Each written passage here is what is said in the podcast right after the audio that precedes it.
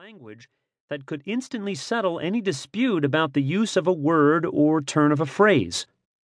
But then English would not be English. Our language is a glorious hodgepodge that is the result of invasion, exploration, linguistic inventiveness, and yes, simple error. And this book is not an attempt to turn our language into an almanac of lists. This book is not concerned with telling you that some form of language you have long used is wrong and should be avoided.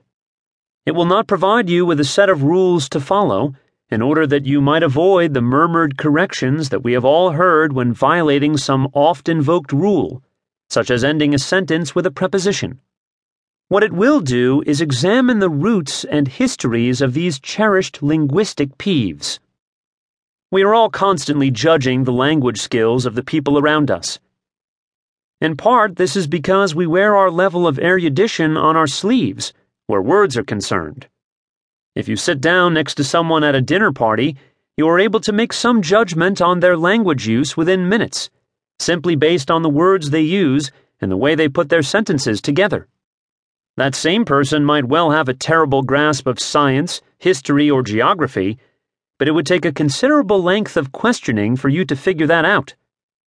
With their language, you can come to a judgment quite quickly. We all carry around with us these judgments and biases, but rarely do we stop to look at where they come from and ask why there are certain things that bother us. I became interested in the subject of linguistic pet peeves because of my ability to inflame them in others. I discovered, after having written several books on obscure words, that in some ways I was possessed of a spectacularly incompetent form of standard English. I routinely failed to observe many of the basic rules of subject-verb agreement. I used the passive voice when I could have used the active, employed words such as decimate, enormity, and literally in unapproved fashions, began my sentences with but, and ended them with prepositions, and committed other errors innumerable. Following a series of appearances on radio shows during which I spoke on the subject of dictionaries, I began to receive a large number of letters from concerned citizens who felt that I was contributing to the decline of the English language. These letters ranged in tone from the mildly disapproving to the apoplectic, and I regret to say that none of them had the desired effect of improving the way in which I use English.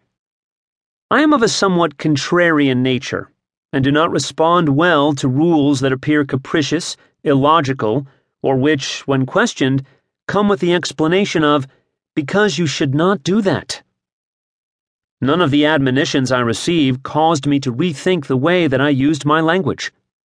However, in researching the origins of these examples of linguistic aggravation, I found that learning the why of the problem did cause me to pay attention to it in a way that I never had before. I cannot say that I now write or speak in flawless standard English. Such a feat would be impossible. There has never been anything close to agreement about what exactly constitutes correct English usage. Furthermore, I have no desire to adhere to many of these rules, and I am entirely comfortable in using my language the way that I want to use it. However, I can say that I now notice when I am breaking many of these rules and take a delight in feeling informed of the roots of my transgression. If you are interested in asking questions about language and want to know why you have been told to not speak or write in a certain way, I hope that this book will give you answers and allow you to make a decision about whether you want to continue to annoy language purists in the future. And if you are one of these purists who is upset that I began this sentence with the word "and," perhaps learning the history of this proscription will lessen your irritation with it. I think it delightful that language can engender such passion. At the same time, I find the tendency to belittle people for verbal slights to be quite distasteful. I frequently hear people pointedly aver that they care about language, which to me is simply a polite way of saying, I like to correct the language use of other people. We all care about language, some of us more than others, but the degree to which one is willing